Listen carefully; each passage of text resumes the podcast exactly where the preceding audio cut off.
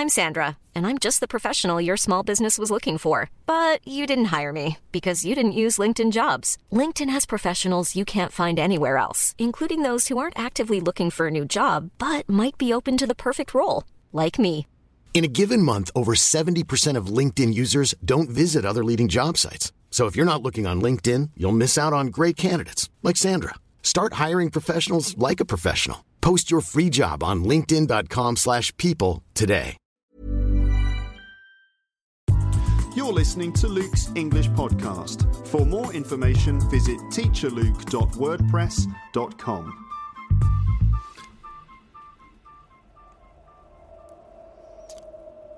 Good evening, good afternoon, or good morning, or maybe even good night, ladies and gentlemen. Welcome to Luke's English podcast. This uh, could potentially be the most frightening episode of, well, frankly, anything that you've ever listened to in your whole life. I'm, I'm being quite serious now. Um, you, you might want to just uh, think twice before listening to this episode. If you're sensitive, if you have a, a nervous disposition, I recommend that you uh, just uh, take all necessary steps to make sure that you're feeling safe um, and protected and completely comfortable and at ease before listening to this episode of the podcast. Um, this episode is all about ghosts, strange things, the unexplained, demons, and things that go bump in the night. I'm talking about the paranormal ghosts, phantasms, spectres, spirits, poltergeists, unexplained phenomena, and all that kind of weird stuff that you don't really want to hear about when you're alone in the house at night.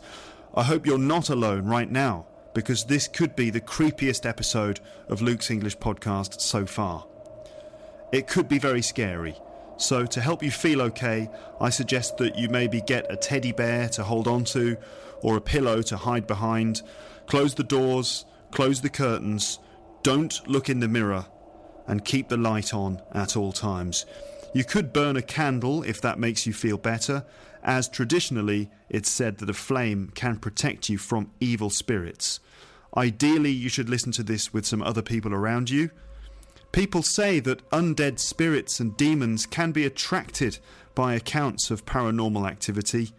If someone talks about ghosts, it brings the world of ghosts closer to you, apparently, and in some cases can attract spirits into your world. So if you notice anything strange going on around you while you're listening to this, I suggest that you simply stop listening, turn on the lights, maybe get a drink from the fridge in the kitchen, and just put all scary thoughts out of your mind. I don't believe in ghosts and uh, the paranormal myself, but who knows what is really out there in the darkness. In this episode, I'm going to tell you some very scary and strange stories which I've thought of or which are completely real and actually happened to me. I wonder what you think. Do you believe in ghosts?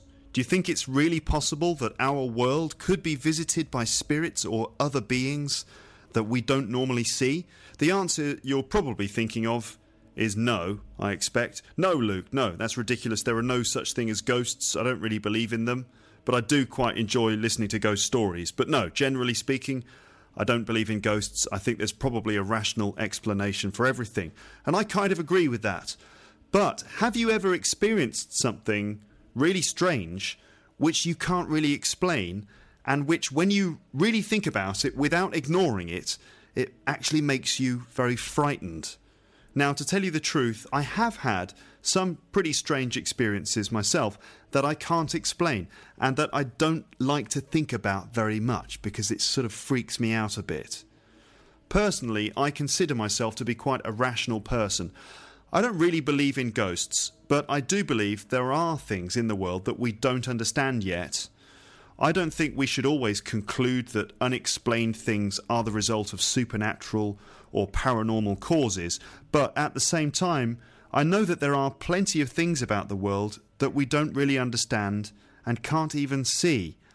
Even in science, there are many mysteries, massive puzzles that scientists are trying to work out even right now. Quantum physics, our basic understanding of time and space, the origins or the destiny of the universe, parallel worlds, other dimensions, the possibility of ghosts living around us, or even inhabiting certain spaces in our homes or even outside our windows. These are all areas of mystery to us. 500 years ago, people were relatively clueless. People thought the world was flat, that headaches were caused by evil spirits, and that tobacco was actually good for you. All of those things are completely wrong. Like, totally wrong, you know, like massively wrong.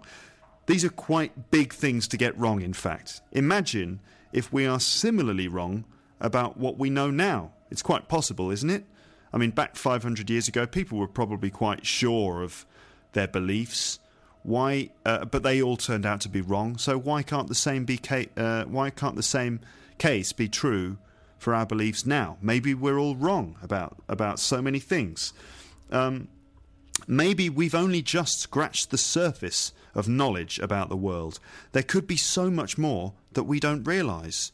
Answers to the questions of what happens to us after we die, is there such a thing as the soul? And does it live on separately from us? Um, are there other invisible worlds full of demons or spirits living around us that we can't see?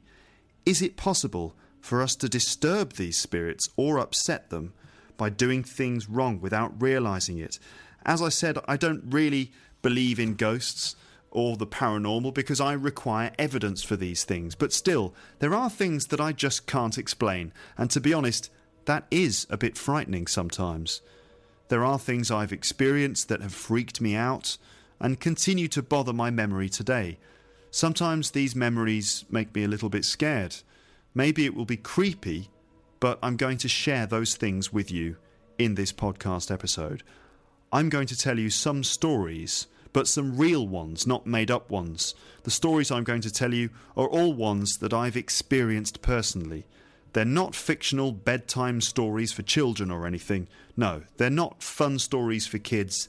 They're real accounts of some weird and scary stuff that has happened to me at various times. I don't talk about these kinds of things very often with my friends or family these days. They say it makes them feel a bit uncomfortable. A lot of people don't really like their world to be challenged by strange and unexplained things. They'd rather not think a lot about things that they don't really understand or things which are disturbing. But sometimes I can't sleep and I think of weird things I've experienced and they still make me quite scared. But they're quite fascinating to me too, so I thought I would share these experiences with you. Maybe you can explain them, or maybe you've experienced similar things some people might say that I shouldn't talk about these kinds of things publicly or share them because I could scare people or even attract spirits into the homes of people who are f- listening to this. I'm not sure about that, but I'd like to suggest that you listen rather carefully to this episode. If you're easily scared, then just think twice before listening to this. It might disturb you. Don't listen just before you go to bed. Turn off the lights if you're in a dark room so that you can see everything. Close cupboard doors or doors to dark rooms so that you don't get scared when you imagine that something or someone is waiting in there while you listen to this. If you're not too scared, try to have a look under the bed or behind the sofa, because sometimes you can be very disturbed by the thought that there is something or someone there watching you and waiting. Try not to imagine dark shapes or the idea that there is a person with you, because your mind will play tricks on you. If it's night time and there are windows in your room, just quickly close the curtains and make sure that the windows are sealed so that you don't worry about things that are outside trying to get inside. And so you don't worry about seeing a face appearing in the window, even just for a moment. Closing windows or closing curtains will make you feel more comfortable because you won't be able to see whatever is out there. And if there is something out there, it won't be able to see you either. Just be careful when you close the windows. Do it quickly and don't look out of the window into the darkness. Quickly check empty rooms in your house if you aren't too scared. It can really freak you out when you get the feeling that you're not alone in your own home. and there's something or someone maybe in another room, and maybe they've been there for some time without you knowing it.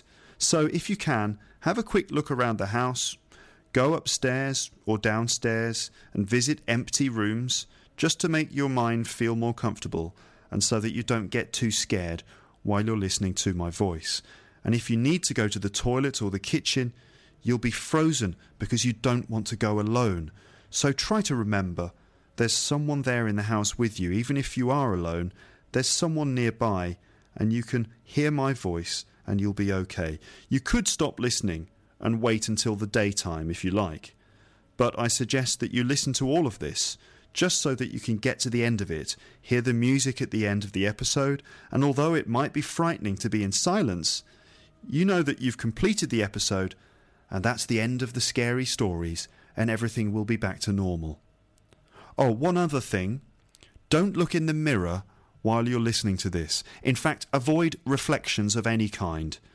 Seeing your reflection in a window, maybe even in the glass of your mobile phone or a computer monitor, um, seeing seeing reflections can be quite dangerous in these circumstances. Mirrors or reflections are said to be like portals to the spirit world. I mean, I'm not sure I believe it, but it's better to be on the safe side, certainly when discussing ghosts or demons. Who knows what elements of old folklore are based on real knowledge that we've lost?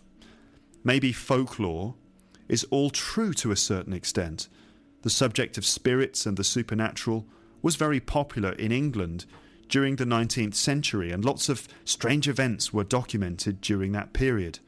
Many well respected people, such as Sir Arthur Conan Doyle, the author of the Sherlock Holmes stories, were very interested in this subject and wrote about their experiences.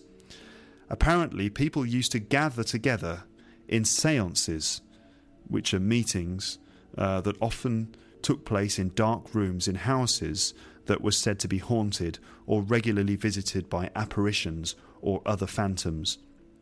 So they got together in these seances in order to contact the dead or communicate with the spirit world. They used various devices to contact the other side, including Ouija boards, but also mirrors. Now, what these practitioners would do was to read pages of old texts designed to attract ghosts from the other side, and then at certain key moments they would all stare without blinking into a mirror in order to see the spirits appearing. Apparently, the mirror was one of the most common ways that spirits reveal themselves to the living. They might just appear as a shape or a shadow in the background, or sometimes even overlaid on top of someone else's face, which is very strange, or they would appear clearly as someone else in the room, usually standing behind the people um, in the mirror. There are also lots of urban myths about standing in front of the mirror and saying special words, which brings a demon into the room with you with your reflection.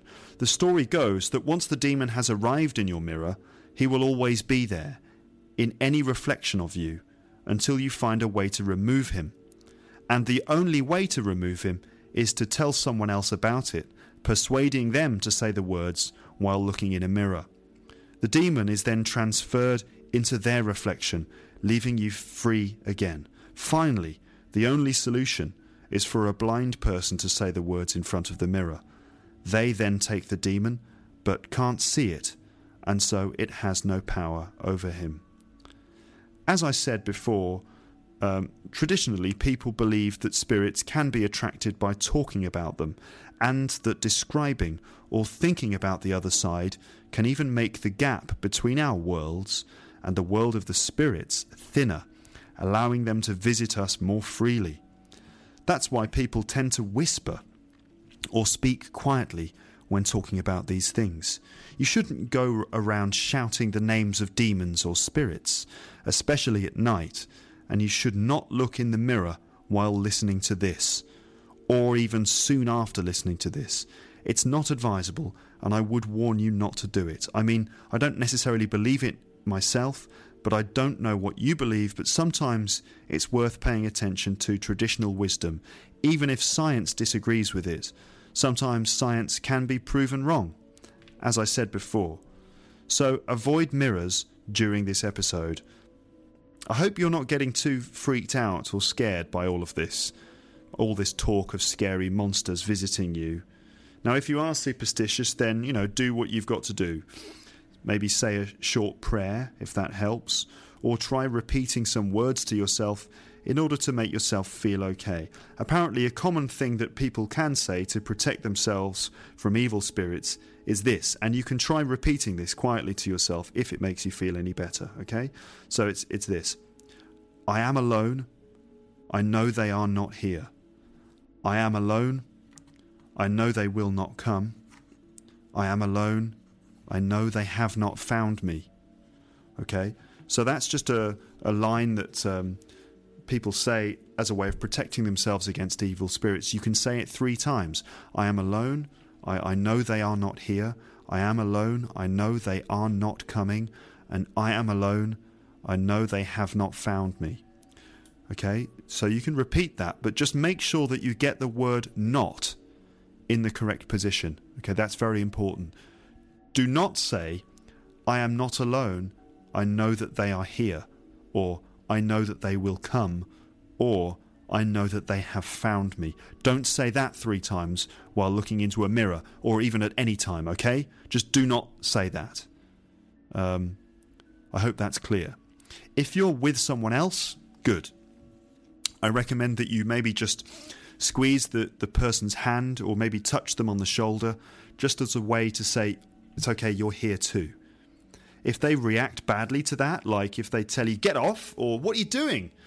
Just explain calmly that you're just making a physical contact with another person in order to create a protective boundary between you and the spirit world in order to prevent any weird or scary things from happening. I'm sure your friend or your loved one will understand.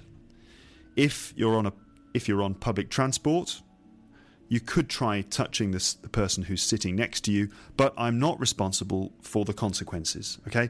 All I'll say is that sometimes people on buses and trains can be even more dangerous than ghosts. Okay, so maybe think before you, you make physical contact with a stranger on, on the train. Okay. Finally, if you do get scared while you're listening to this, or you notice anything strange going on around you, then just leave a comment explaining what has happened. It could be fascinating to read about that. Also, if you have any other strange things that you've experienced and uh, you, you, you know how to explain them, then just let us know by leaving a comment. I'm also very interested in your responses to the stories and experiences that I'm going to share with you. So um, if you think you've got an explanation or a similar experience, again, just leave a comment and tell us all about it.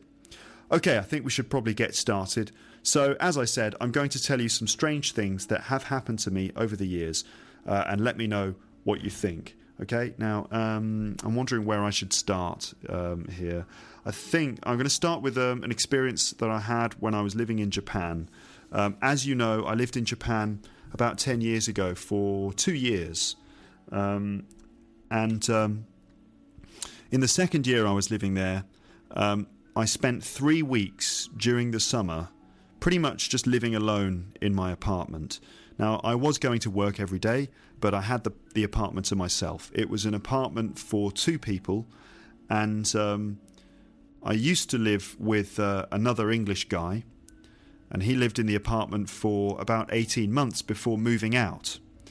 Um, and three weeks later, another guy moved in, but I had three weeks there where I was just living in the apartment in the evenings and at night on my own.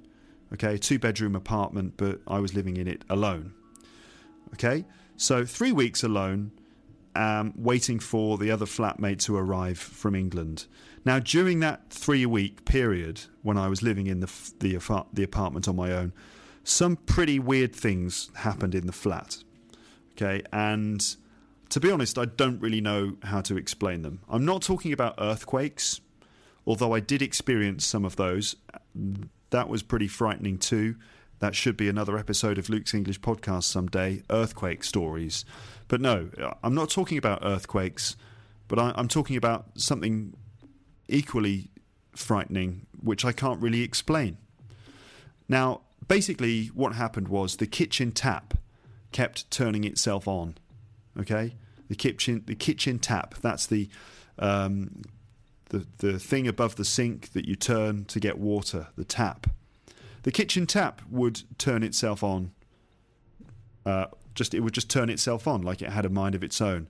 So what happened was I would go to bed in my bedroom, and then in the middle of the night, I would wake up to the the sound of noise coming from the kitchen. So if you can imagine being in the being in an apartment on your own, um, in a in a foreign country that you don't you know you don't know everything about it, um, the apartment should have been quite a comfortable and safe place for me, but um, there was just this period where I kept waking up in the middle of the night when it was completely dark and quiet outside, and the kitchen tap was just running like that. Now, why was the kitchen tap running?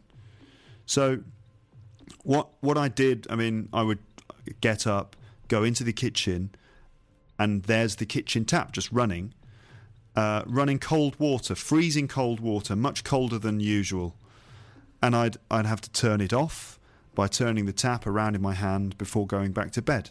Okay, so this happened three times.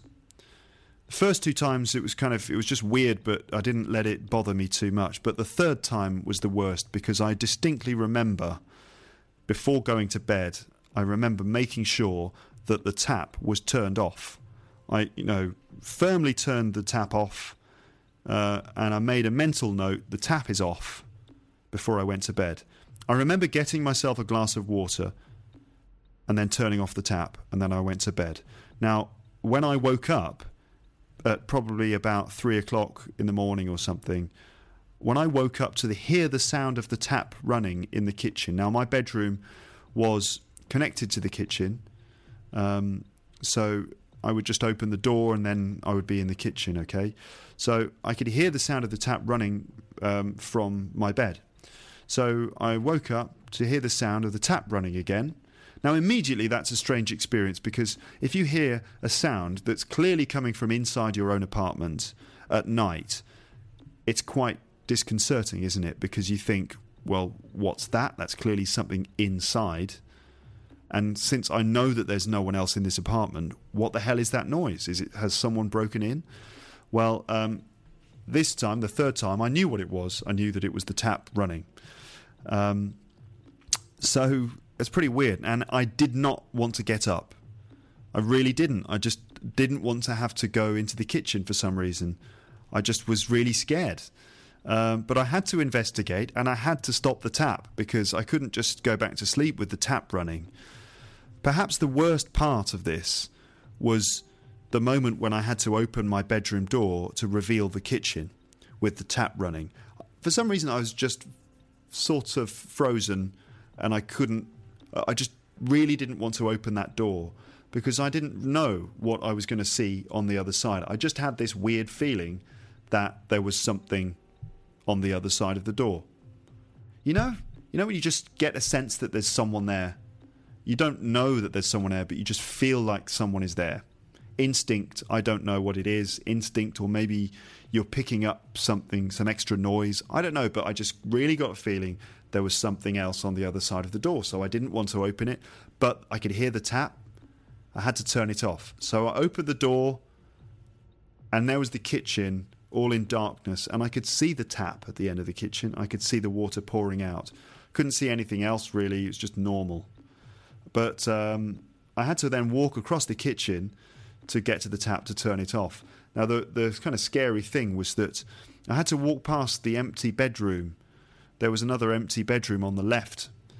I had to walk past it, and the door to the bedroom was open, and the bedroom was empty, but on the other side of the bedroom there were these big windows with no curtains. And this, there's something very frightening about um, seeing uh, windows which have no curtains at night because you don't want to look out. You don't want to look out of the windows because you think that I'm going to see something out there or there's going to be a face at the window or something. I just couldn't really bring myself to look. So I quickly walked uh, over to the tap, not looking at the windows. Um, and um, turned off the tap. It was very cold again, as usual, and um, and then I had to go back to bed. And I didn't really sleep very easily, but I just thought, that, I mean, it didn't happen again. It just happened three times. But uh, I'm not normally scared by stuff, but um, sometimes I can't stop thinking about that tap. So, what do you think? How on earth is that possible? How can a tap turn itself on? Maybe, maybe it's water pressure. I don't know. I'm not a plumber, but maybe something to do with water pressure building up inside the pipe, which then sort of forces itself out of the tap. Maybe water which is left in the pipe just coming out. But the pipe was, you know, the tap was open. Um, another theory is maybe I did it myself in my sleep you know, because sleepwalking is is a thing that happens. Maybe I walked to the sink and turned on the tap, which is pretty scary in itself. Like, why would I get up in the middle of the night, do something like that, and then not remember doing it when I woke up? Surely I would remember. So, I don't know. I I don't actually know. I mean, if you look at it rationally, that's I think the only explanation that I did it myself, but I the fact that I don't remember doing it at all, that I don't remember waking up, I have no memory of standing up, going into the kitchen and turning the tap on for no reason. Why would I do that? Um, so that that explanation itself is scary. But then when you think, well, maybe it wasn't me, maybe I was in bed the whole time. What the hell was it that turned the tap on? Very strange indeed. I'm not saying it was like the paranormal. I'm just saying I don't know what it was. Maybe you've got an idea. Now, I did tell, at the time, I told all my Japanese students about this because I, first of all, I thought it was fascinating. And secondly, I just wanted to know what they thought because I was pretty stuck. I didn't know how to explain it. So I asked my students all about this. And um, what was quite surprising for me is that they were not really surprised by my story. They weren't really shocked or surprised. And in fact, a lot of people in Japan are quite superstitious people. Apparently, there are many different types of ghost in Japanese folklore, and the belief in ghosts and ghost stories is quite common in Japan.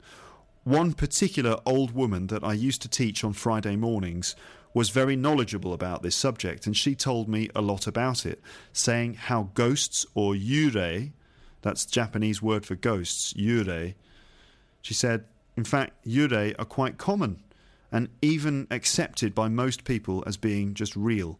Apparently, these yurei are spirits of people who've been prevented from having a peaceful afterlife because of the way they died or the trauma they experienced during their life which is basically the same explanation given for ghosts in the UK too.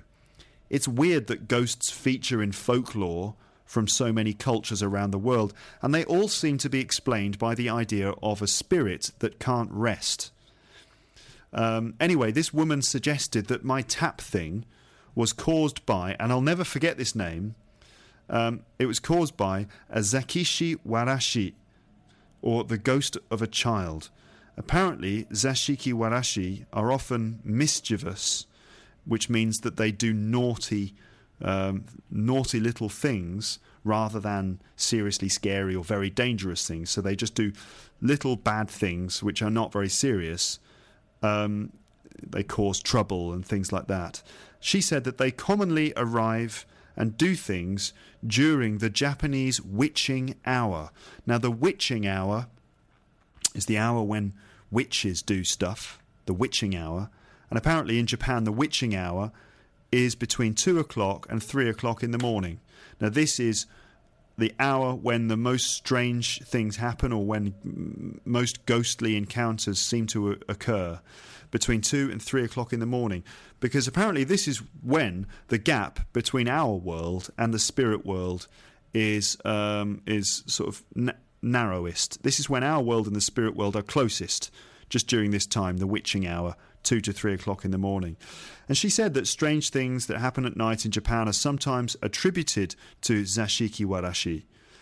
Um, this to be honest, didn't really make me feel better because the idea that I had some little Japanese child ghost in my apartment between two and three o'clock at night was not particularly fun, especially when I was in the place on my own.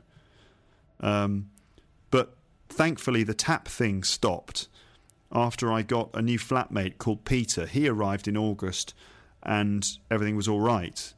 Uh, but for a couple of weeks, I did have a very disturbing time alone in the apartment, trying not to think about this tap. Um, it hasn't happened to me since, so maybe it was just that, you know, that occasion, and, and it's never going to happen again. If it does happen again, then I just will freak out. I know it. I've never told my girlfriend about this because I think it would probably worry her. She gets scared by these things quite easily. So, what do you think, ladies and gentlemen? Have you got any idea what caused my tap to turn itself on. Any any thoughts or any ideas? If you're from Japan, have you ever heard of zashiki warashi or any other types of ghost? And do you think the woman that uh, I met uh, was making it up or, or or not? Have you heard of that kind of thing before?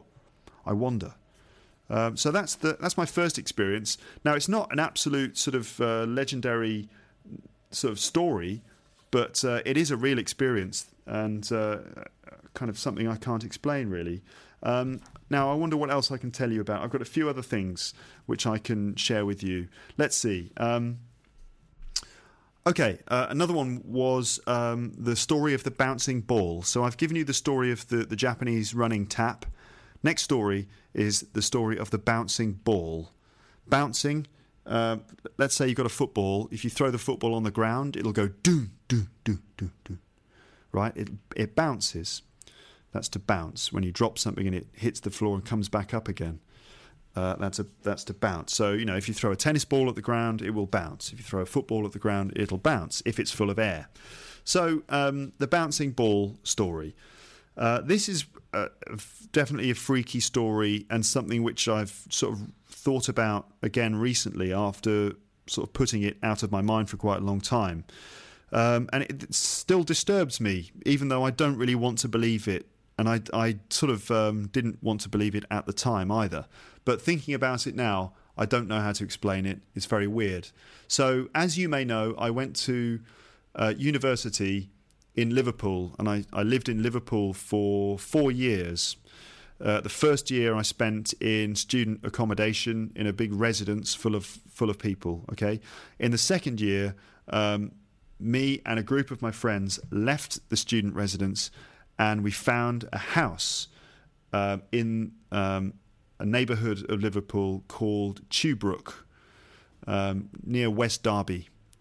And uh, we found a house which had which was a very big house. It had four floors, a basement, um, let's see, seven bedrooms, uh, a big kitchen, big living room, and it was an old house and uh, one of the strange things about this house was that it was on a street uh, of terraces. So terraced houses are all connected.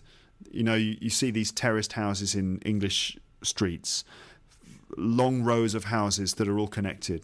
Well, this street that I lived on, uh, it was uh, Russian Drive in Liverpool. Um, this street was uh, full of terraces, rows of terraces, but then there was one house in the middle of the street that was on its own just separated, so it had no houses connected on either side. This just this one big house, four floors. Um, that was the house that we lived in. It was number fourteen, um, Russian Drive. Just this one house on its own.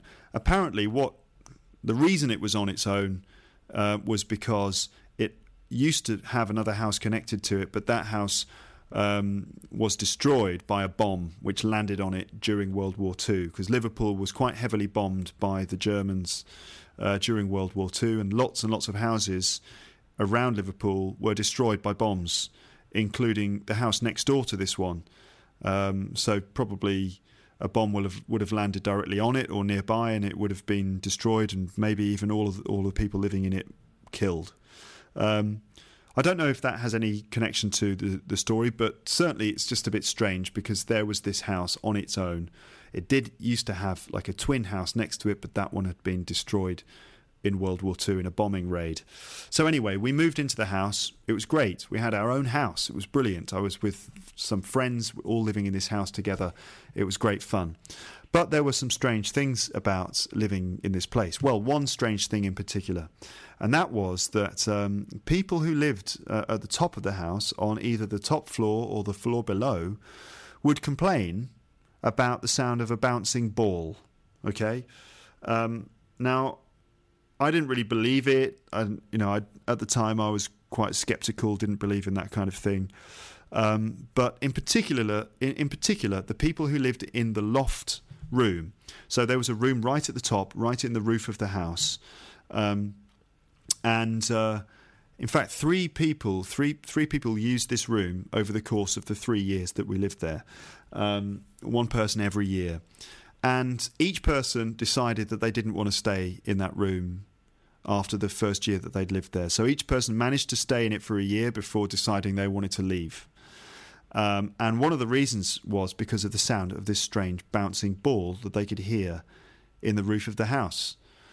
Um, so it only happened at night, and apparently, and I did hear it myself. I did hear it a few times, which is pretty strange. But it would happen at night. You'd suddenly start to hear what sounded like a ball, like a plastic football, being dropped, and the ball would bounce and then stop bouncing. So it, it would you know, if you could imagine the sound of a plastic football being dropped and just slowly coming to rest. So it was like do do do do do do do do do do do do like that. Okay, you're probably thinking, all right, there must be an explanation for this, um, and that's in fact what we all thought. We spent quite a lot of time uh, talking about this, trying to work out what it was. No one ever managed to come up with a conclusive answer. We even crawled into the roof of the house in order to try and find out what was making that noise. We didn't find anything. Okay, there was no water tank up there. Um, you, you, might be thinking it was probably a water tank. Maybe there was a ball cock, uh, which um, was a was a sort of valve system in a water tank, and maybe when the water uh, drops to a certain level or rises to a certain level, it causes the plastic float, the ball cock, to knock against the roof of the the the, the water tank or something like that. Well, no, there was no water tank in there, uh, so that's not what it was. You might be thinking maybe there was like um, I don't know, maybe something blowing in the wind. Maybe something in the wind sort of caused this thing to knock uh, against the wall or something. But um, this would happen on evenings and nights when there was no wind. Even very calm evenings in the summer, sometimes you would hear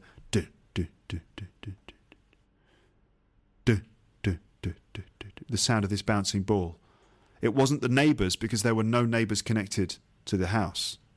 And if you were in the loft, it would wake you up. You'd, you'd be in bed sleeping, and then suddenly you'd be woken up by the sound of dang, dang, dang, dang,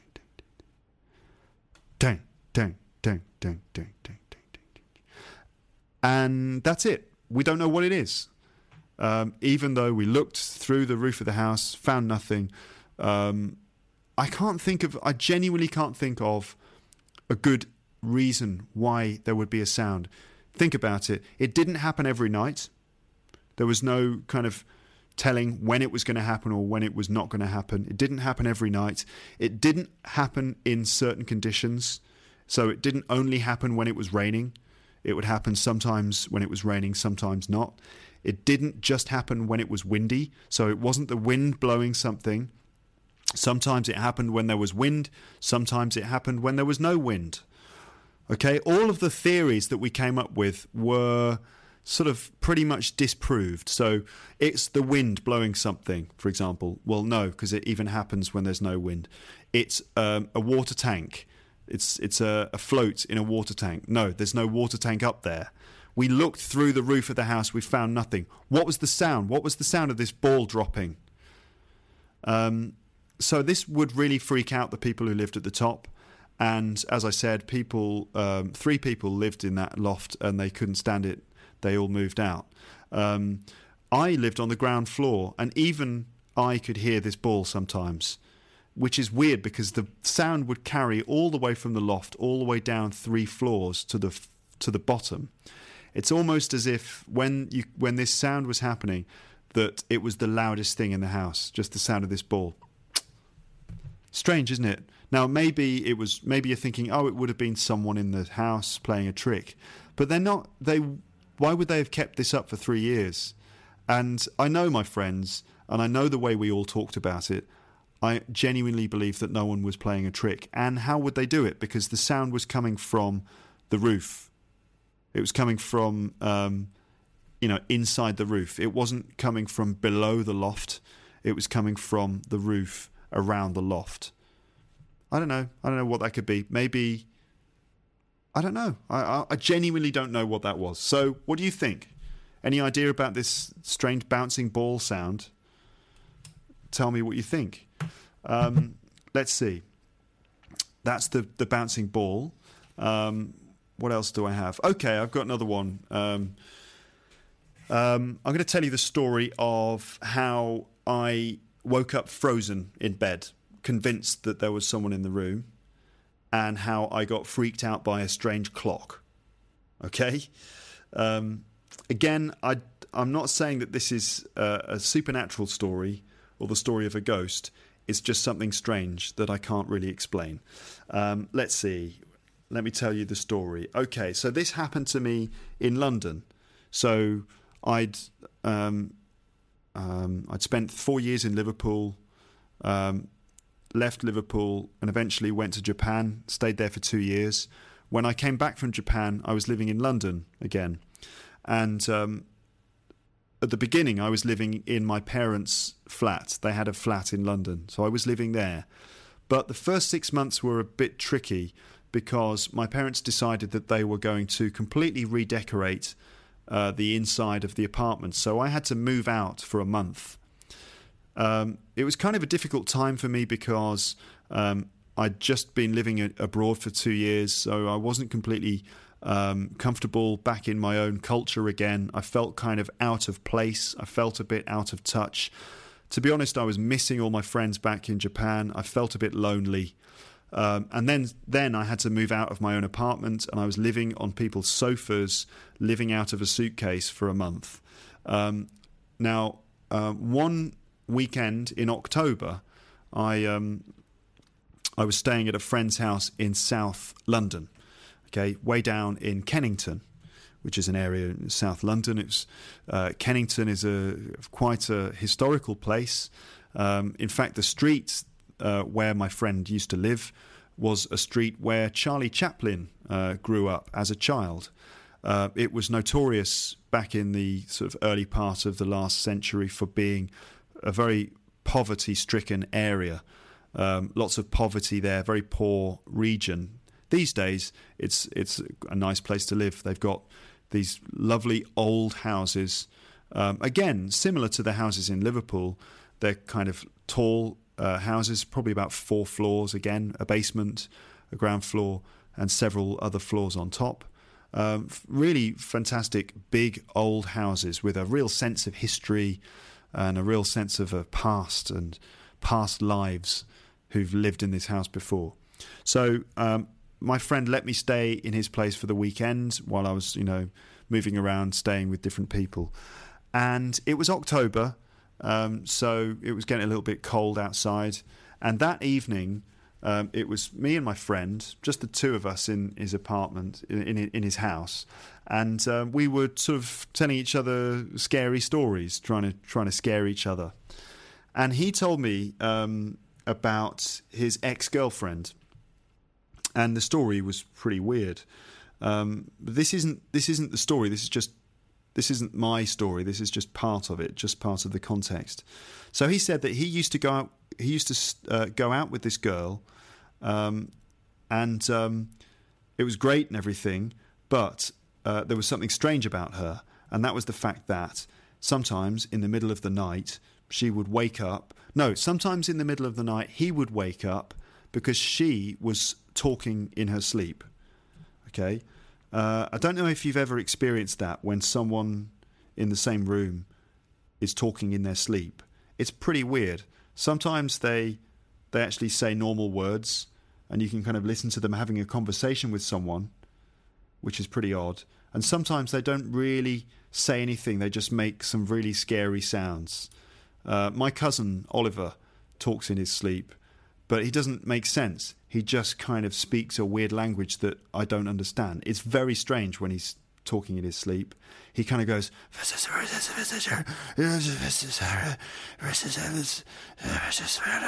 it's like it's like someone else is talking using his mouth. It's really, really scary. Anyway, so my friend was telling me about how sometimes he would wake up in the middle of the night and his girlfriend was lying in bed next to him, talking in her sleep. And sometimes she would actually sit upright. She would sit up in the bed with her eyes open. She was asleep, but her eyes would be open, and she would be talking to someone as if this person was in the room uh, with them. And so my friend would wake up and kind of look at his girlfriend sitting bolt upright in bed, talking as if there was someone sitting on the end of the bed. And he would listen to her, and uh, it became clear that she was talking to her grandfather. So she would have these conversations with her grandfather, and it was so convincing, so real.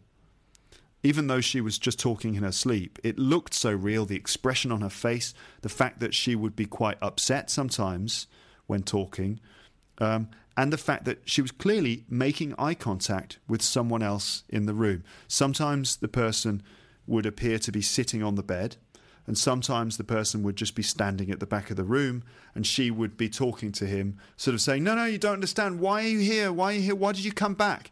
You know, that kind of thing. So, and understandably, my friend used to get really scared because he would wake up and she's there having a conversation with a ghost, is what it looked like. Um, and, and it was really, really frightening for him. Um, and that kind of freaked me out, just this idea that I wonder if it's possible to be visited by someone at night like that. Um, and then I started thinking, well, this is the house in which it happened.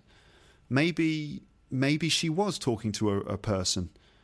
Maybe it looked like she was sleep talking, but maybe in her, from her point of view, there was a person at the end of the bed who she was talking to. And um, in fact, she said to my friend, she told him, Well, yeah, I do often have dreams that I talk to my grandfather. My grandfather visits me in my dreams, and I talk to him in my dreams. And she said that you know people have told her in the past that she's been do- she's done it all her life, and um, so that's pretty strange. Also, the fact that sometimes she would actually walk out of the bed, so she would stand up and w- leave the room talking. Um, it's not very common that people sleepwalk, but it does happen. It's not some sort of paranormal thing. It can be explained. It's just a normal part of dreaming. Sometimes people get up, they walk around, they talk, they have conversations. So, uh, but it must have freaked out my friend when, for example, uh, he woke up, she was talking to someone, she got up and seemed to leave the room talking. But he told me that he always had the sensation that when she left the room, that the ghost, the grandfather, was still there in the room with him. He felt like someone was there. He could just had this strange sensation because of the way she was looking in the room that there was someone there. So, you know, at the end of the evening, um, uh, he went to bed and I slept downstairs on the sofa. Okay. And that evening, uh, I had a very strange night. Maybe it was just the fact that I was thinking about these stories that he told me, but I had a very strange night. Um, and I remember waking up in the middle of the night frozen, completely frozen. So I was lying uh, facing the wall with my back to the rest of the room. The, just to give you a bit of context, the room was quite large in two sections. There was a living room and then a, a kind of uh, uh, alcove where you could walk through to a dining room. At both ends, there were large windows without curtains. Okay, so um, at the other end of the room, the window went out into the garden, um, and it was just dark on that side. And at the front end of the room, you could see some light coming in from street lights outside. And I was lying on the sofa facing the wall. And uh, I woke up um, and I was just terrified. Um, I can't explain why. I just woke up terrified. Uh, it was almost as if uh, I was brought back to consciousness by my own fear, as if I was already scared when I was asleep and I just woke up completely terrified. Now, I don't know if you've ever experienced this, but it's not the first time, and I expect it won't be the last time that that has happened to me. I've, it's sometimes I wake up in the middle of the night just terrified and frozen, can't move. Um, so anyway, I woke up completely terrified. I couldn't move, and I just got the overwhelming sensation that there was someone in the room behind me. Okay. Um, it's hard for me to really get across to you how that felt. But at that sort of moment in the middle of the night, I was just completely frozen, and and I was like, um, how can I explain it? I felt like I wanted to turn round. I felt like I was in a battle. It felt like I was locked into some kind of battle or struggle, and the struggle was mental because it was kind of like okay, I've got to conquer my fear because if there's something here, if there's something in this room, now maybe there's nothing, but I can feel that there's something there. So if I turn around strong and show him that I'm not scared, then it's going to go away. So I've got to be strong, right? You know, imagine if you, for example, are faced with um, uh, a dog, like a, a, a dangerous dog. Now you know that you've got to show it no fear because dogs can smell fear, right? You know that if you if you show weakness, then it's going to go for you. So you know, you know that you have to show some courage and strength to show it that you're that you you know it shouldn't mess with you. This is what I was thinking. I was thinking, right, I don't know what's there, but I'm going to turn around and I'm sh- I'm going to look directly into the room and see that there's nothing there, and and it's going to be okay. But I couldn't do it. I was physically frozen. It's really, really weird. I felt pressure on myself. I felt like I couldn't move. Okay. So I lay there for a while with my eyes open, staring at the wall, unable to turn round, having this mental fight of trying to get a grip on myself um, so that whatever was in the room knew that it couldn't get me. Is that strange or what? Is that really weird? Um, that's very strange. But it doesn't end there because finally I'm, I managed to go back to sleep. I didn't manage to turn around and check the room, but I did go back to sleep. Probably about an hour later, I was woken up again. Okay. But this time, when I woke up, I was woken up by the clock, which was just on the shelf next to the sofa. There was a clock just there. And the clock was going right? I swear, making that noise. And that was really scary because I was just thinking, what the hell is that? Um, all I could do was just try and grab this clock to stop it. And I was hitting it on the top. I was thinking, what is this? An alarm? Maybe the clock's alarm was set by mistake or something. And so I hitting the clock on the top. There was no alarm, it wasn't an alarm clock. I grabbed the clock and pulled it down onto the sofa with me, and it was going like that, really weird. And the hands on the clock, you know, like the second hand and the hour hand, were spinning round. The hands were turning really fast, going round and round and round. Okay? Now, at that moment, I thought, okay, this is really scary because what's going on? Have I entered some other dimension or something? Is time flying by what's going on. I was so confused and so scared. And I just, you know, I was like hitting the clock, trying to get it to stop, pressing all the buttons on the back of the clock. It would not stop. The hands were going round and round. Eventually, I pulled out the batteries from the back of the clock. I opened the back of the clock and pulled the batteries out. Um, and and it stopped. Thank God. If it hadn't stopped, if I'd pulled the batteries out and it hadn't stopped, that would have really freaked me out. But thankfully, the hands stopped like that. And I just threw the clock down and sort of climbed back in, you know, back into my bed, pulled the covers around me. Uh, eventually, I got to sleep again. In the morning, um, in the morning, I woke up when it was light and I looked at the clock again, and certainly the, the batteries were out, um, and uh, nothing else had changed. Now, how weird is that? But there is an explanation for it there is a rational explanation for both of these things.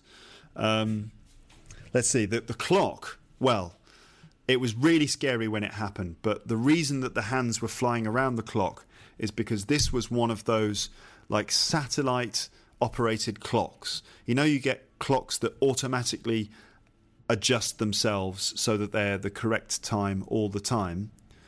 Well, this was one of those clocks. And the fact is that that night was the night when the clocks changed. So in October, we put the clocks, when do we put them back or do we put them forwards? Well, the idea is that we get more light in the morning. So we change the time, we put the clocks forward, I think, so that in the morning when it's eight, it's actually nine. We put the clocks back. That's it. So in October, we put the clocks back one hour. Um, and it was actually that night when the clocks were due to go back. So this clock was automatically adjusting itself by um, going all the way around from um, you know like two o'clock all the way back to one o'clock or something. That's why the clock was changing. It was automatically readjusting itself. So it wasn't like a ghost clock. It was just one of those automatic satellite clocks. Whew, thank God for that. Um, but then the other thing about me waking up frightened, and it hasn't. It, it, it's not the first time it's happened to me. It's happened to me a number of times before, and it may have happened to you. Well, this uh, this phenomena of waking up and yet being frozen is something that happens to people, and apparently it affects something like fifty percent of us. Um, I can't remember the name of this phenomenon, but it's um, it's a kind of an interruption of a certain stage in our sleep and dreaming pattern, and it's when um, we're still dreaming and yet we're still awake at the same time. It's very strange. It doesn't happen that much, but the effect is that your body is kind of paralyzed because when you're when you're sleeping and you go into the REM stage or the rapid eye movement stage and you start to dream, your body releases a kind of like a chemical, I guess, which uh, keeps your body from moving. Okay, your bo- when you're dreaming, you might be dreaming you're running down the road, but your body doesn't actually run in the bed because it's being inhibited by the brain. Okay, now just before you go to sleep, sometimes uh, there's there's a phase where you start dreaming, but your body is not inhibited. So sometimes you might kick your leg because you think that you're you're you're going to fall over or you, you jump up in bed because you feel like you're going to fall off the branch of a tree, or your leg moves because you feel like you're playing football. Okay, now that is because you're starting to dream, but your body is not inhibited, and so your body's able to move a little bit before you wake up. But when you go into the full dream state, your body inhibits itself so that it doesn't move, and so you don't you know, dangerously move around while you're dreaming. But it is possible for you to break uh, your sleep, wake up, and yet your body's still inhibited. Um, and that's when you experience this sensation that you're somehow being blocked, that there's something pushing down on you, um, preventing you from being able to move. But you're still sort of in a in a slight dream state, which is why you might, for example, imagine that, that there's something there.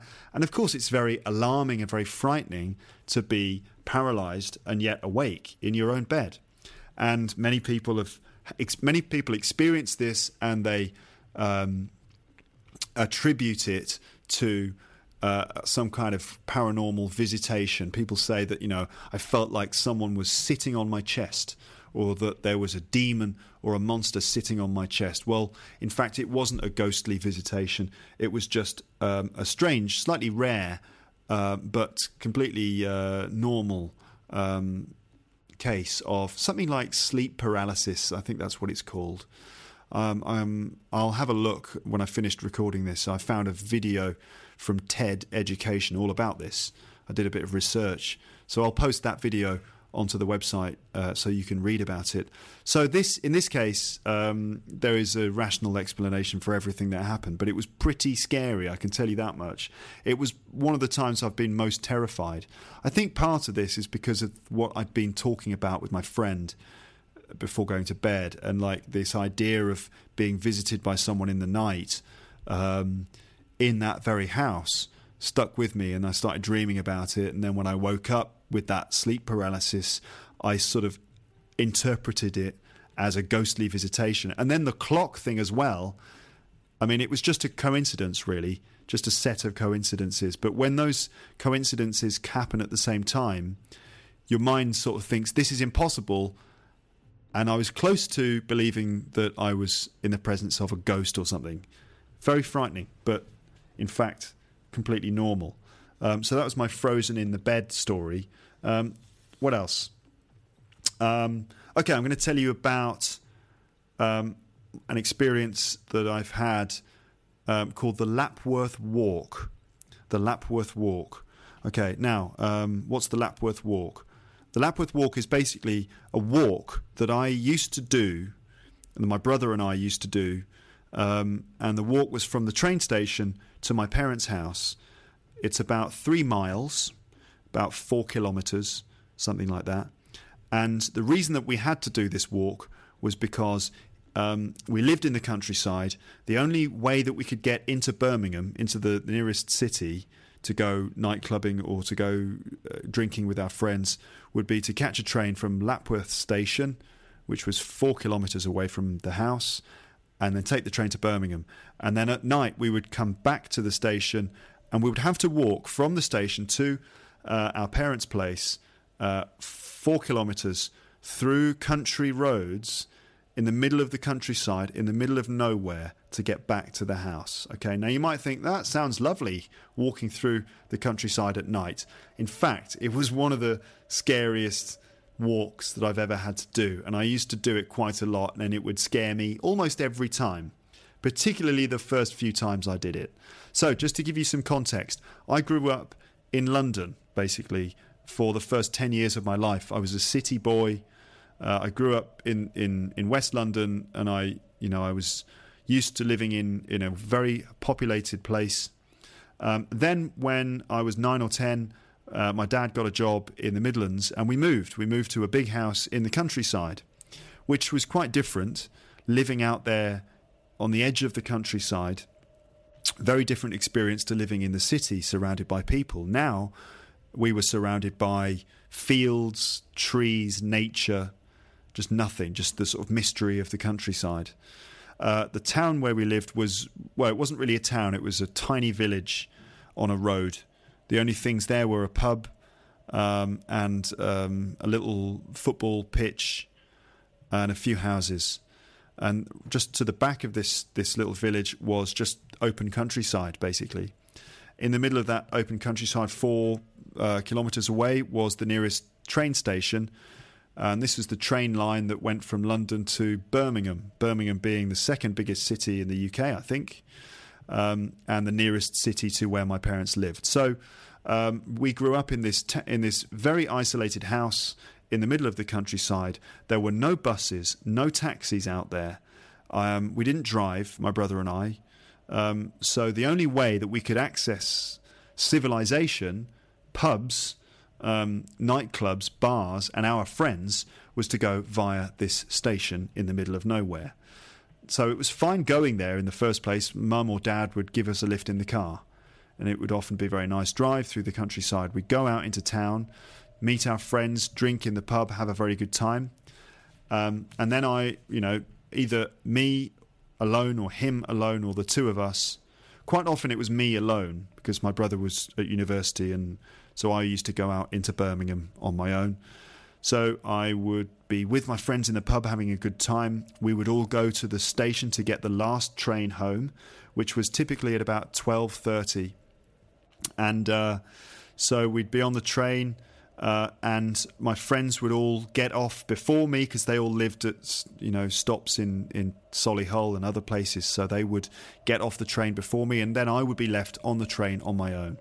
So first of all, being in Birmingham itself can be quite dangerous because it's it used to be quite a rough place. You'd often see people fighting in pubs, crime, that kind of thing. So just being out in the city could be quite dangerous. So you have to be careful in the city. But then by one o'clock in the morning, I would find myself on a train alone, heading into the darkness, into the countryside. We would the train would arrive at Lapworth station, and usually I would be the only person to get off because no one else lived in that part of the countryside. So I'd get off the train, the train would leave, and then suddenly I'm alone in this station in the middle of the countryside. Okay, and I'd have to walk uh, through the darkness. Um, so I'm going to talk you through the walk to give you an idea of why it's scary. Now, if you're sort of a macho man or a, a bloke who thinks he's pretty tough, yeah, you're probably listening to this and going, "Come on, Luke, don't be a pussy, mate. Come on." It Doesn't sound that bad. Just a nice walk in the countryside. F- yeah, fine. It doesn't sound that bad. But for some reason, at the time, it's really scary. It is. You're on your own. It's just you and the darkness. You've got to walk off into the middle of nowhere. For some reason, that's frightening because it goes against your basic instinct, doesn't it? Your instinct is just sort of stay where there's where there's light, stay where you can see things, and where it's completely pitch black. It's probably best not to go there because you don't know what's in there. Especially when you're sort of 17 years years old, um, you know you you're, you're fairly you've got an active imagination. Um, it can be quite scary. So the first part of the walk would be through this little village near the station, and that was normally fine. You're kind of walking past houses. Um, everyone's in bed. They're all asleep. It's normally okay. You just hope that you're not going to see anyone because in the countryside, if you see other people, it's it's quite rare. So it's a bit awkward. So you'd walk through the town and then you'd get to the other end of the town, and the street lights would just stop. So, no more street lights. And you'd start walking down a road into the countryside, and it's just black at the end of the road. You walk away from the light into the darkness. Okay? Um, and you realize, you know that you've got about 30 minutes of walking ahead of you just through, through the darkness. So, as I've said before, it goes against your basic instincts. You don't want to walk into pitch darkness but uh, I had to do it. So I would walk through, and the first part would be a bridge, a humpback bridge. So that this is a very steep bridge going over a canal. And um, so I'd have to walk up the bridge, and I'd always, always, always be scared that there was something under the bridge because you could hear the sound of the water splashing beneath the bridge, and you, you can sort of see some things around you in the moonlight um, but then there would be large patches of darkness. And you know that there's just a kind of open, dark space. It could be, you know, your mind plays tricks on you. You think there's something under the bridge, isn't there? And typically I'd be walking extremely quickly. You walk through um, uh, these open areas where you can see fields, open fields around you. And at night, you can sort of see in the half light often it's not completely pitch black when there are no trees above you. So you have a kind of half light. And it's very tempting to look out into the fields around you. But because it's half light, because you can't see things clearly, you can see these open fields, hedgerows, shadows, big old oak trees along the line of the road. And you start imagining things. You can't help it. It's very difficult not it's very difficult to stop yourself imagining that you're seeing things. And in fact, when you see things out of the corner of your eye, it could be a shadow, maybe just a hedge. But when you see it from the corner of your eye, you, you start to imagine it's like uh, the shape of a person, or maybe you just saw something moving past your vision. Um, it's very unnerving. Um, so you have to walk through this area where there's open fields, you feel exposed. Um, I would often be walking very, very fast, and sometimes the only thing I could see on the ground in front of me was the white lines on the road. Also, I'd be very sort of uh, nervous about people behind me. I used to get paranoid that people would be following me, like maybe some madman from the village saw me walking up the road on my own and decided that he'd come and follow me or something. So I'd always be like looking over my shoulder, paranoid that someone would be behind me. Um, now, the the other uh, scary thing about this was that um, there was very close to the road uh, an old house, uh, an old uh, manor house. Now, all over the country in England, we have these old country houses, these big stately homes. Um, often just stuck in the middle of the countryside, and they would have been owned by sort of local powerful people, landowners, they would have owned all the countryside around the house. And so they're old, old houses, often sort of dating back 600 years or something like that. Um, and just nearby where I had to walk through the countryside in the middle of the night, there was one of these houses. And I knew it was there. It was just off the road to the right, at the end of a, a driveway, down a hill. And there it was, this big old house, very sort of uh, dark. It, the outside of it had become kind of dirty over time. So it was kind of dark, surrounded by uh, a pool of water just alone in the middle of this pool of water. No one lived in it either, just an empty house. And um, it was kind of a famous place in that area. It was sort of the local old house that people could visit. You could actually go and take visits there during the day.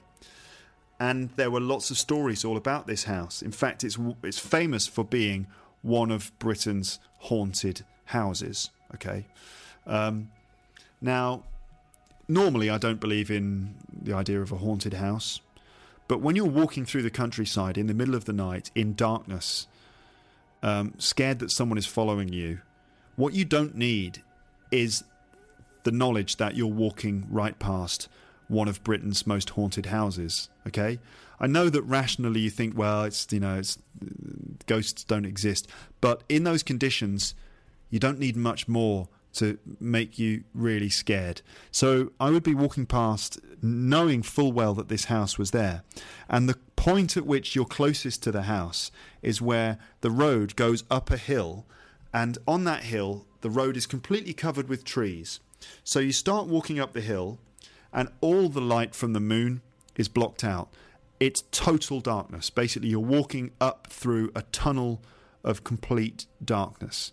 And that's really scary because you don't really know what you're walking towards. You can hear sounds in the bushes next to you, rustling sounds, probably animals in the bushes. You just keep walking. You don't want to look behind you because if you look behind you, you see how dark it is behind you, too. I mean, it's one thing walking into total darkness, but when you turn round and you realize that there's total darkness behind you as well, you're completely surrounded, engulfed by blackness. Um, it's a very scary experience. I mean, if you have ever walked through a house empty in the middle of the night in darkness, maybe someone else's house, and you feel a bit scared, well, imagine that, but not even in a house. You're outside in the countryside.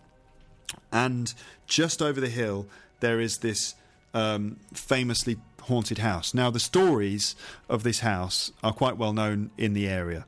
Uh, one of the stories is that uh, a murder was committed in the house, and the the guy who owned the house, whose name was Coombe, I believe, um, Mr. Coombe, once came home from uh, some trip away. He came home to see that the local priest was um, like kissing his wife under the fireplace.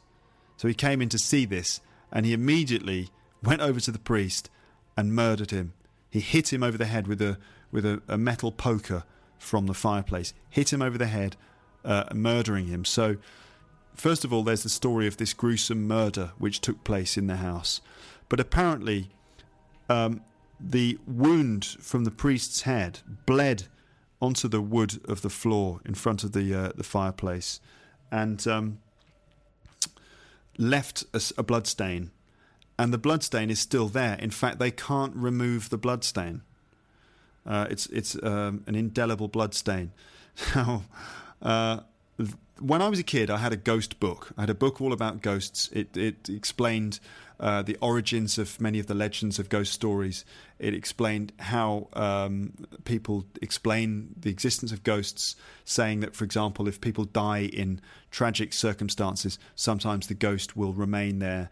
If something terrible happened during a person's life, sometimes their spirit will be prevented from moving into the afterlife or whatever, and they'll have they'll end up um, staying in that spot kind of repeating the same actions over and over again. Other things were things like the idea of a bloodstain that couldn't be removed. And I remember that being in the book. Well, in this house, there was a bloodstain on the fireplace that couldn't be removed. And I'd actually visited the house um, sort of years before when we first moved into the area. We had a guided tour of the house. We saw the bloodstain on the floor. It's there. There is a bloodstain, like a black mark on the ground, uh, still there after all these years. Um, and the owner, uh, Mr. Coombe, apparently was a pretty bad guy, uh, a violent man, and um, as a punishment for this murder, he and, and a number of other things, he was eventually buried uh, in the grounds of the house, standing up. Now that apparently is a, a, punishment if you're buried standing up. You know, normally you're put into a coffin lying down on your back and you're lowered into the ground. Well, Mr. Coombe was buried standing up, so vertical, and apparently at the time that was considered to be um, um, like a great punishment because you can't rest. If you're buried in the ground vertically with your feet down and your head up, you can't rest properly. And so this is kind of the origin of um, a number of stories, and there have been accounts by a number of people staying at the house that they hear the sound of someone moving around the corridors at night. They can hear the footsteps, they can hear the sounds of doors opening and closing, and many people say that it's Mr. Coombe still moving around the house because he can't rest in peace because of the way he's been buried. Um, add that to the bloodstain on the flo- on the uh, fireplace, and add that to the fact that this is a very mysterious house, not just because people say it's haunted, not just because the owner is buried vertically in the grounds of the house, not just because there's a blood stain, an indelible blood stain on the floor, but also because there are lots of secret rooms and secret passageways in this old house. Now, the, the, house dates back to uh, Tudor times, that's sort of like the um, uh, 16th century.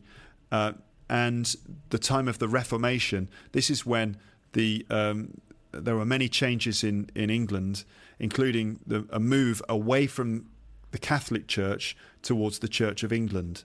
Okay, and that caused a very bitter, very violent divide between the Protestant Church or the Church of England and the Catholic Church, and and Catholics were outlawed in England. If you were a Catholic priest or if you were a Catholic sympathiser, uh, you would have been uh, searched, caught, and punished very severely. Now, um, the people who lived in Baddesley Clinton, this house, apparently at the time were Catholic, um, um, basically uh, uh, sympathisers. That's the word, Catholic sympathisers, and they they protected um, Catholic priests who were escaping from um, the uh, like I don't know who they would be, the army, the police anyway, the Protestants who would come searching for Catholics in order to um, to kill them, to have them killed.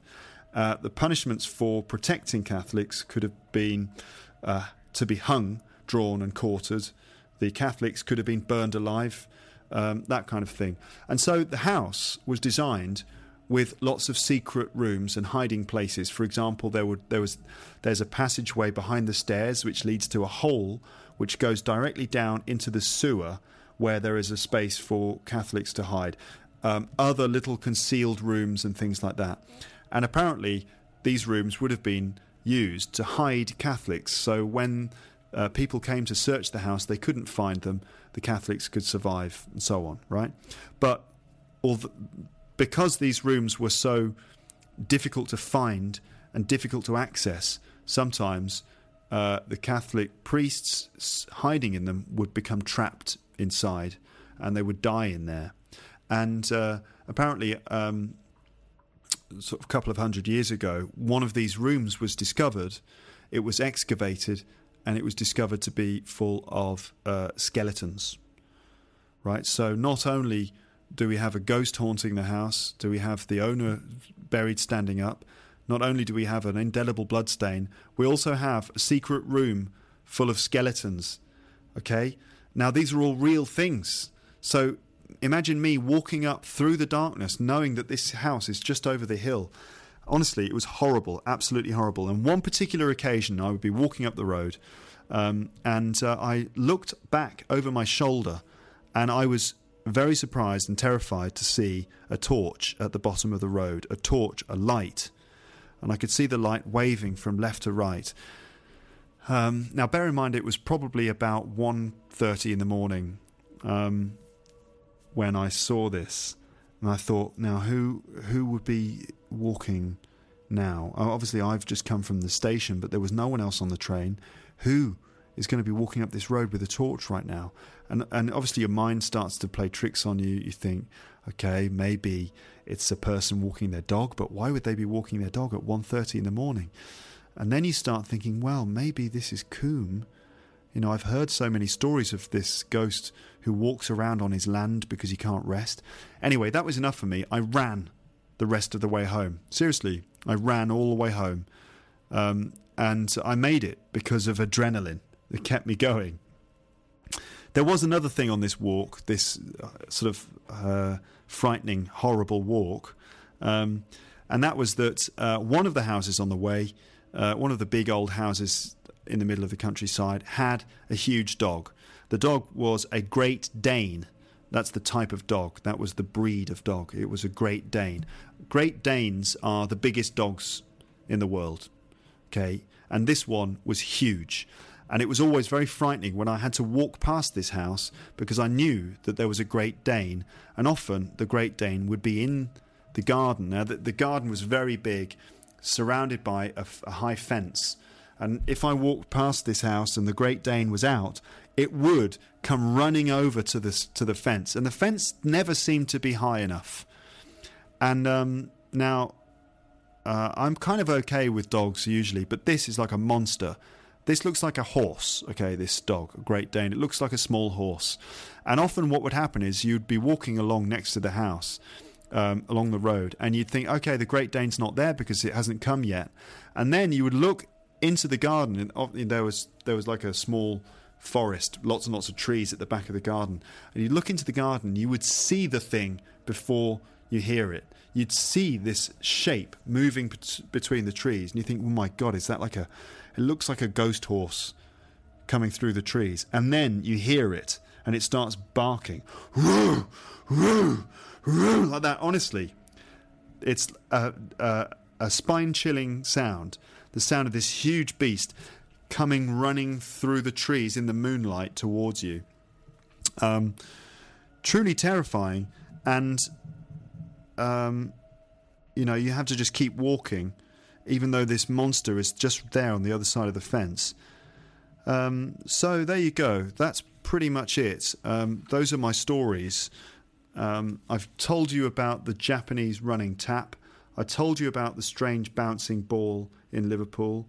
I told you about the Baddesley Clinton House and the Lapworth Walk. I told you about the time I was frozen in bed and I couldn't move. There are many, many more ghost stories out there, including stories of uh, ghosts on the London Underground, and ghost stories from many, many different uh, other old houses uh, in the English countryside. So maybe this isn't the end of um, uh, the ghost story episode. Maybe I'll do another part of this in the future and I'll share other people's stories of ghostly encounters and the unexplained. Um, I'm also very curious to hear about your strange stories that you've experienced. So please do uh, leave your comments underneath this uh, podcast. Um, tell us what happened. Have you ever experienced anything strange? Do you know any good stories? I'm sure that there are all sorts of weird and strange things that you've experienced out there. I mean, England is kind of a mysterious place, particularly all these old houses and castles and all these old stories and our violent history. But I know that the rest of the world is a pretty strange place as well. Um, so do get in touch with your strange ghost stories. I hope that you've enjoyed this episode of the podcast. Um, I hope that you're not too scared. I hope that you haven't looked in the mirror, or that I hope I hope you haven't been too scared to go outside or to uh, get up from your sofa or whatever it is you've been doing wherever you are. Um, I think I'm going to leave you uh, in this episode with um, a little sketch from a radio show called Little Britain. And in this sketch, you're going to hear uh, two rubbish ghosts. Uh, these are two ghosts which have decided to haunt a man in his bedroom at night. The thing is that these ghosts are rubbish. They're no good. They're not scary. They're crap ghosts. Okay, so I hope you enjoy it. Um, here is, just to end this episode, here is the sketch of the two rubbish ghosts um, from the radio show, the BBC radio show, Little Britain. I hope you enjoy it. Rest well, sleep tight, just watch your back, okay? And let me know if anything weird happens. You've been listening to Luke's English podcast. Goodbye. Bye. Bye. Bye. Bye. Ooh, yeah. Whoa, yeah, yeah. Whoa. What, what do you want?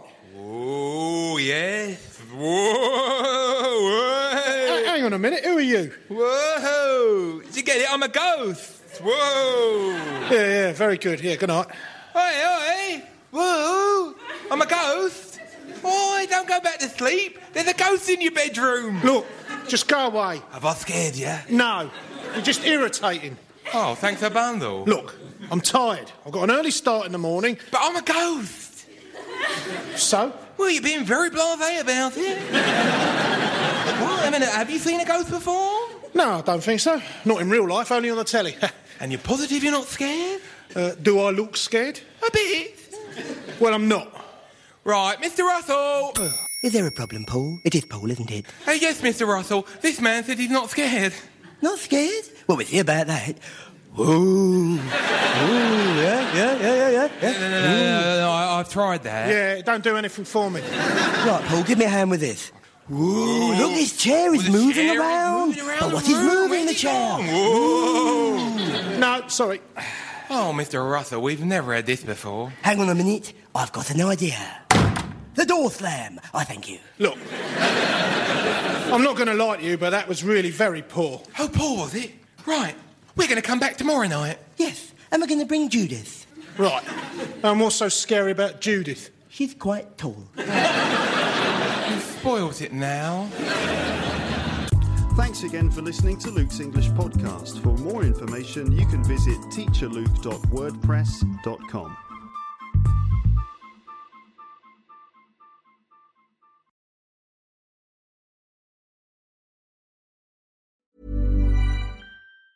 Mom deserves the best, and there's no better place to shop for Mother's Day than Whole Foods Market. They're your destination for unbeatable savings, from premium gifts to show-stopping flowers and irresistible desserts. Start by saving 33% with Prime on all body care and candles. Then get a 15-stem bunch of tulips for just $9.99 each with Prime. Round out Mom's menu with festive rosé, irresistible berry chantilly cake, and more special treats. Come celebrate Mother's Day at Whole Foods Market. If you enjoyed this episode of Luke's English Podcast, consider signing up for Luke's English Podcast Premium. You'll get regular premium episodes with stories, vocabulary, grammar, and pronunciation teaching from me, and the usual moments of humour and fun. Plus, with your subscription, you will be directly supporting my work and making this whole podcast project possible. For more information about Luke's English Podcast Premium, go to teacherluke.co.uk slash premium info.